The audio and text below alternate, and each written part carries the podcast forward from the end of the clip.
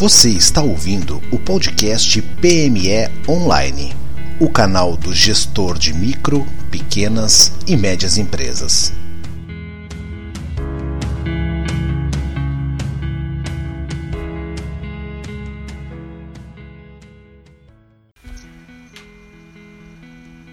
Olá! Então, hoje a gente está aqui para gravar mais um episódio do PME Online. O assunto hoje vai ser o contratos, o presente e o futuro dos contratos corporativos. E eu convidei um amigo meu, o Carlos Estever. Ele é advogado na área de relações governamentais, compliance e contratos. E ele já está na linha comigo. Tudo bom, Carlos? Tudo bem, Michael. Como é que está? Tudo tranquilo. Eu e o Carlos já conversamos, a gente vem conversando algumas semanas, muito observando o que está acontecendo com a crise, com os movimentos das empresas, especialmente de micro, pequeno e médio porte.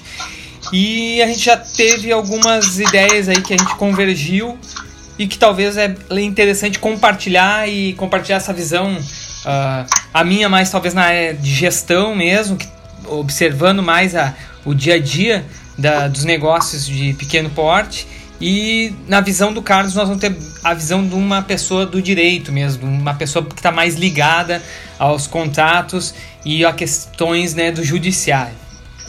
E a gente, eu estava conversando um pouco antes com o Carlos e me chamou a atenção uma pesquisa que normalmente é feita com alguma periodicidade, que é sobre a confiança dos empresários na economia.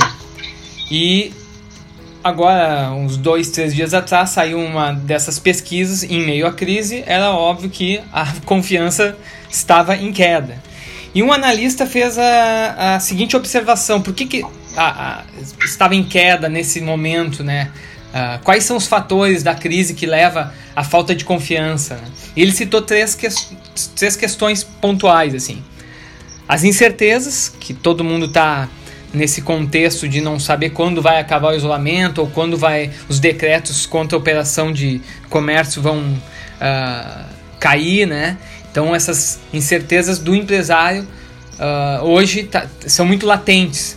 Segundo aspecto é a desinformação. Então, apesar de estar na era da informação, com internet, com, enfim, vários tipos de mídia, a gente tem muita desinformação, tem muito fake news. E a terceira questão converge com esse assunto que a gente vai tratar hoje, que é quebra de contratos. E aí esse analista falava tanto a quebra de contratos corporativos, cancelamentos de contrato, revisão de contratos, quanto também de contratos trabalhistas, que são as demissões, né? Então tudo isso está nesse cenário de instabilidade, de desconfiança, e que de alguma forma prejudica a estabilidade, vamos dizer assim, dá mais instabilidade às relações contratuais, né? Carlos, não sei se obviamente tu está observando isso, e até que ponto tu acredita na instabilidade dos contratos. Mas, Marcelo, é interessante que a gente vem historicamente no Brasil numa onda de padronização de tudo. E os contratos não fugiram disso. Todo mundo já ouviu falar dos contratos abusivos, unilaterais, leoninos, muitos usados no contrato de adesão, conforme o Código do Consumidor fala muitas vezes. E essa padronização tornou os contratos pouco negociáveis. Tu basicamente vai lá e assina um xizinho lá no teu nome, ou então não me comprar, certo? Isso acabou trazendo para o cenário atual, onde aquilo que não foi negociado, frente a uma situação imprevisível, certo? Uma pandemia, tu não tem o que fazer. Nenhum contrato tem lá numa cláusula das pandemias, certo? Poucos versos sobre os famosos casos fortuitos ou força maior. Muito embora o interessante seja que essas situações imprevisíveis, eu prefiro chamar assim imprevisíveis, ou imprevisíveis de consequências incalculáveis, elas são presentes na humanidade desde que a gente começou a se organizar em sociedade. Todo mundo conhece o Código de Hamurabi, aquele olho por olho, dente por dente, aquela famosa reciprocidade de conduta e represália. Se tu roubar alguma coisa, cortam tua mão. Lá atrás, eu estou falando do século XVIII, antes de Cristo, já se tinha uma cláusula nesse código dizendo que se vier uma tempestade forte, destruir a tua colheita, se faltar água, tu vai ficar isento de fornecer trigo ao teu credor ou de pagar alguns juros ou coisa assim. Então, o que a gente nota é que essas grandes crises, seja a crise de 2008, seja a crise lá de 27, seja essa pandemia de agora, as consequências delas são incalculáveis, mas todos sabem que em algum momento isso pode acontecer. Os produtores gaúchos, ano sim, ano não, enfrentam quebras de safra. E os bancos já estão acostumados a lidar com isso, isentam, postergam, isentam multas, postergam taxas. E isso agora pegou, talvez pela primeira vez em muito tempo, a gente está vendo uma crise realmente que atingiu rigorosamente todos os setores. Alguns de maior grau, outros menores, a maioria financeiramente, alguns não, mas afetou, certo? Por mais que a empresa esteja prosperando, fabricando álcool gel, por exemplo, o teu funcionário está preocupado lá, que o pai dele é grupo de risco. Então afeta todo mundo. E os contratos, eles ficaram perdidos nesse meio de negociação, justamente por a gente ter uma cultura no Brasil de contrato de adesão. Toda empresa tem o seu contrato pré-formatado, a empresa de limpeza é pré-formatado, a empresa de TI tem o contrato, ó, esse é o meu contrato, assina. As margens de negociação se tornaram muito pequenas. E agora, quando está diante de um cenário como esse, a gente fica atado, não tem solução jurídica. Tu tem que sentar e negociar de novo com o teu fornecedor ou com o teu cliente para ver a saída que tu vai ter. E tu vê que, como nós estávamos falando antes, essa instabilidade que se nota. Por exemplo, né, a gente também comentou, teve uma das maiores importadoras de vinho, vazou um comunicado dessa importadora aos fornecedores, em que ela dizia ali que todos os pagamentos estavam suspensos por tempo indeterminado. Tu tem um contrato, ou tu tem um boleto com data de vencimento, uma fatura... O que leva, tu acha, o empreendedor a chegar a uma ação dessa que ele acha que não é devido àquilo? Que ele acha que simplesmente pode padronizar a decisão dele para todos os contratos e daqui para frente eu não vou cumprir tão logo eu esteja confortável para cumprir. Essa instabilidade, ela tá mais pelas decisões do gestor, tu acha? Ou realmente o judiciário vai abraçar ou vai atenuar uma possível sanção desse descumprimento? Então, primeiro, eu acho que essa decisão homogênea, ela vem diretamente dos contratos homogêneos, certo? Essa cabeça de tornar tudo procedimento, esse fordismo contratual, fordismo gerencial, que não é o mesmo fordismo operacional. Eu acho que isso é muito fruto de desespero, certo? Para tudo, suspende tudo, que eu não sei o que vai acontecer. E todo mundo sabe que no meio empresarial, qualquer meio da tua vida, uma decisão desesperada, uma decisão sob pressão, ela raramente vai ser a melhor decisão. Então eu vejo que essa decisão feita de maneira assodada, em poucos dias, que a gente está aí a 30 dias dos decretos estaduais, a 30 dias da Lei Nacional que declarou essa emergência de saúde pública de interesse internacional, certo? Que é o nome jurídico desse cenário. A gente está a 30 dias. O judiciário dificilmente vai dar suporte a uma decisão assim. Por quê? Porque hoje, cada dia na vida desse pequeno empreendedor ou dessa importadora é um leão para ser negociado, para ser abatido. Quando isso aqui chegar para ser apreciado pelo judiciário, em mérito, a gente está falando daqui a 2-3 anos. Quando a gente olhar para trás, a gente vai ter uma radiografia que hoje ela é instantânea. Lá na frente ela vai ter uma radiografia mais ampla, a gente vai conseguir ver, não, só um pouquinho. Este setor sofreu assim, este setor sofreu diferente. Então, a tua atitude não foi compatível com aquilo que tu passou. Tu teve uma atitude precipitada ou não. Só que isso, infelizmente, a gente só vai ver lá na frente. Por isso que o ideal, quando se está diante de um cenário assim, é respirar fundo, analisar contrato a contrato, fornecedor a fornecedor e ver, olha, este caso eu preciso suspender esse pagamento, aquele não. Porque senão tu gera uma instabilidade de mercado tão grande para quanto a empresa, que a primeira leitura que o mercado faz é, vai quebrar. Sim. E isso já gera uma guinada para fora da tua empresa de investimento, de clientela, que talvez tu não consiga recuperar depois. Porque no caso da importadora de vinho, talvez seja um pouco diferente, mas uma empresa, se tu tem um concorrente, eu vejo, opa, esse meu fornecedor suspendeu todos os pagamentos, esse aqui está negociando 1 a 1, eu vou me ligar para lá. E cliente perdido que está para a concorrência, recuperar ele pode ser uma tarefa bem complicada. Então, aqui ele tem que entender que o meu contrato, mesmo sendo padronizado, eu preciso parar, flexibilizar, analisar caso a caso e ver o que eu vou suspender pagamento, o que eu vou reprogramar, o que eu vou jogar numa dinâmica de fluxo de caixa diferente. Mas essa atitude assodada, essa tentativa de brecar custo de qualquer maneira, particularmente eu vejo que ela vai cobrar um preço ali na frente e o judiciário não vai amparar essas decisões. Tu falou uma coisa agora muito interessante que a gente já escreveu no site, a gente também já teve em outros podcasts. A crise ela é temporária, né? Como todas as outras, ela tem o início, tem o ápice e tem o final. E essa consequência dessa decisão, ela não vai ser agora, né? Ela, como tu falou, ela vai ser aqui 2 anos, vai se olhar para trás, vai se ter um retrato mais amplo do que aconteceu, e aí é com base nisso que vai ser julgada se houver uma demanda desse tipo judicial, né? Isso é bem interessante pensar, isso é bem interessante do empreendedor que hoje está prestes a tomar alguma decisão mais um pouco mais radical. E não só a gente está falando do PME com relação a fornecedores, mas eu tenho observado algumas decisões equivocadas com funcionários, com colaboradores também. É óbvio que agora algumas flexibilizações trabalhistas estão sendo promulgadas, tem muito decreto, MP, mas não dá para o empreendedor apostar, né, numa flexibilização forçada, antecipada de qualquer decisão trabalhista, né? Então, acho que isso que tu falou é para o empreendedor refletir, né?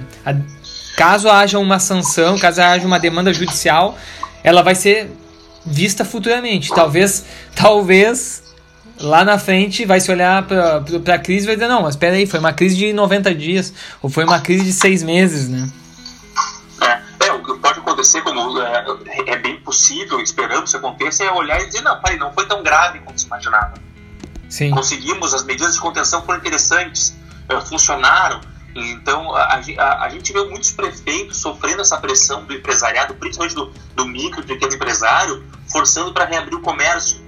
Certo? E a gente não sabe qual é a decisão correta. E a demanda vivida é muito interessante, que muitos não querem ficar fechados, enquanto outros querem. Sim. Não, eu quero ficar fechado, eu tenho caixa, eu prefiro aqui porque eu não quero expor o meu funcionário a risco. E sobre essa instabilidade, tocou num ponto interessante das sucessivas MPs que estão sendo promulgadas agora. Só para dar um exemplo, a reforma trabalhista promovida anos atrás, até hoje alguns juízes do trabalho em alguns casos, dizem, olha, eu não reconheço a validade dessa lei porque ela não é benéfica para essa categoria profissional. Então, se tu tem um judiciário que vai neste nível de atuação, de ativismo, como a gente chama, é muito precário que tu adotar alguma medida maior. E na questão contratual, vai ser contratual com cliente, principalmente, vai ser a mesma coisa. Hoje, nós não temos segurança jurídica alguma para tomar alguma decisão. Então, tu conseguindo pautar a tua decisão com razoabilidade, com negociação, trazendo dados, porque o nosso Código Civil tem lá no artigo 478, ele fala, olha, se o contrato, no decorrer do tempo, apresentar alguma cláusula com uma onerosidade que se torne excessiva, ele pode ser revisto, ele pode ser rescindido. Então, nós temos isso já positivado no direito brasileiro. Só que isso carece de prova. Então, usando o teu exemplo da importadora, um comunicado geral do mercado que eu estou suspendendo todos os pagamentos é prova de alguma coisa?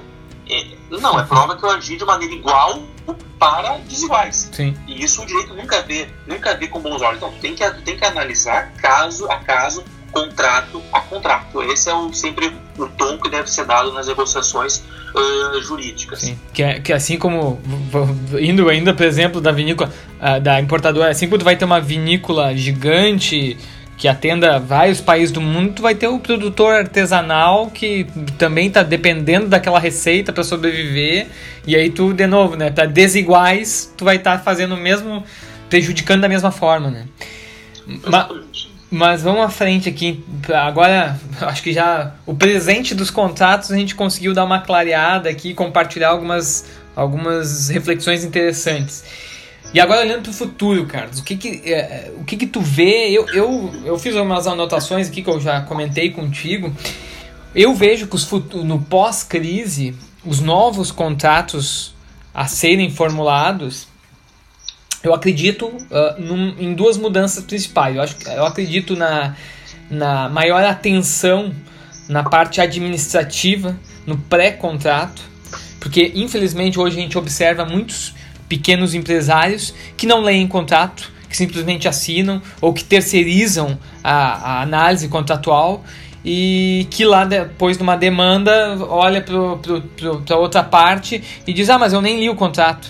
Como se a culpa fosse da pessoa. Não, a culpa é do próprio empreendedor que não deu atenção para o contrato, não leu. Eu vejo que isso vai mudar para o futuro.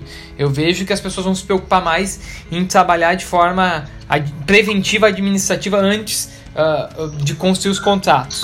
E o segundo aspecto, eu vejo mais sustentabilidade dos contratos. Eu vejo, por causa dessa maior atenção, eu vejo as partes se preocupando mais em processo, em resultado, em questões operacionais, do que só se preocupando com sanções, ou com multa, ou com, enfim, em se defender, em não deixar o outro ganhar mais.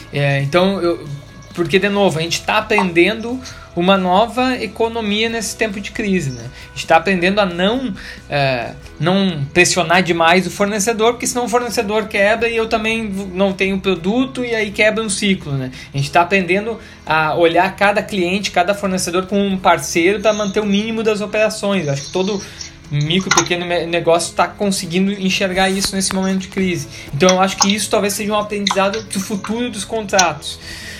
E no teu ponto de vista, tu acha que vai ter alguma mudança? Tu acha que é cedo para planejar isso? O que tu já refletiu sobre isso, Carlos? Então, Michael, claro que é cedo para a gente fazer qualquer exercício, porque a sociedade como um todo, o ser humano como um todo, ele tem uma tendência sempre a voltar ao status quo. Ele sempre quer voltar à sua zona de conforto. Mas, pelo que eu não falando pela possível duração dessa pandemia, eu acredito que a gente vai ter consequências um pouco mais profundas nas relações sociais. No que tange aos contratos, o que me chama a atenção é que, até então, inclusive era motivo de brincadeira em algumas empresas, se o meu jurídico deu ok, eu assino.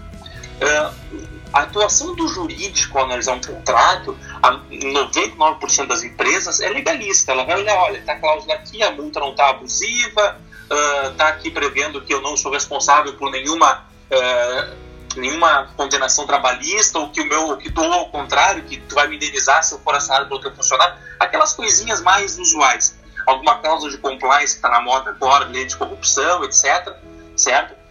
Isso é o normal, só que isso é atuação, com todo respeito, preguiçosa das duas partes, do empresário e do advogado. Por quê?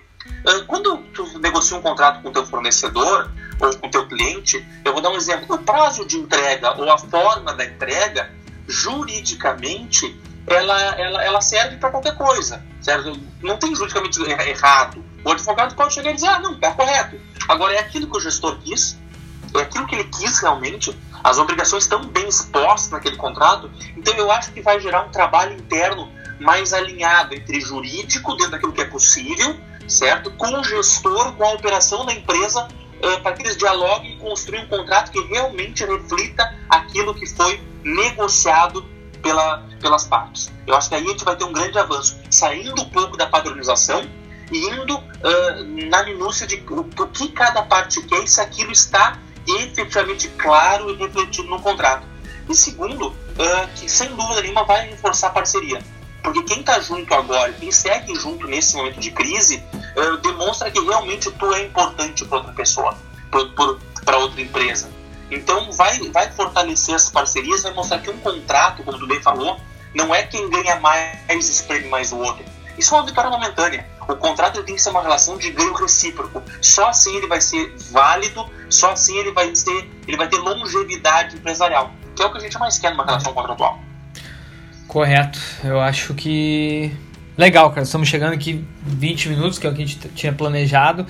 Acho que ficou bem rica essa nossa conversa. A gente conseguiu debater alguns pontos que o gestor de micro, pequeno e média empresa, talvez ele esteja um pouco ainda sem conseguir construir soluções, e a gente poder expor algumas ideias talvez ajude ele a construir isso. E também, como já um pouco refletindo o que tu falou, possivelmente grande parte desses gestores de PME estão tomando as decisões sem conversar com o seu jurídico, né?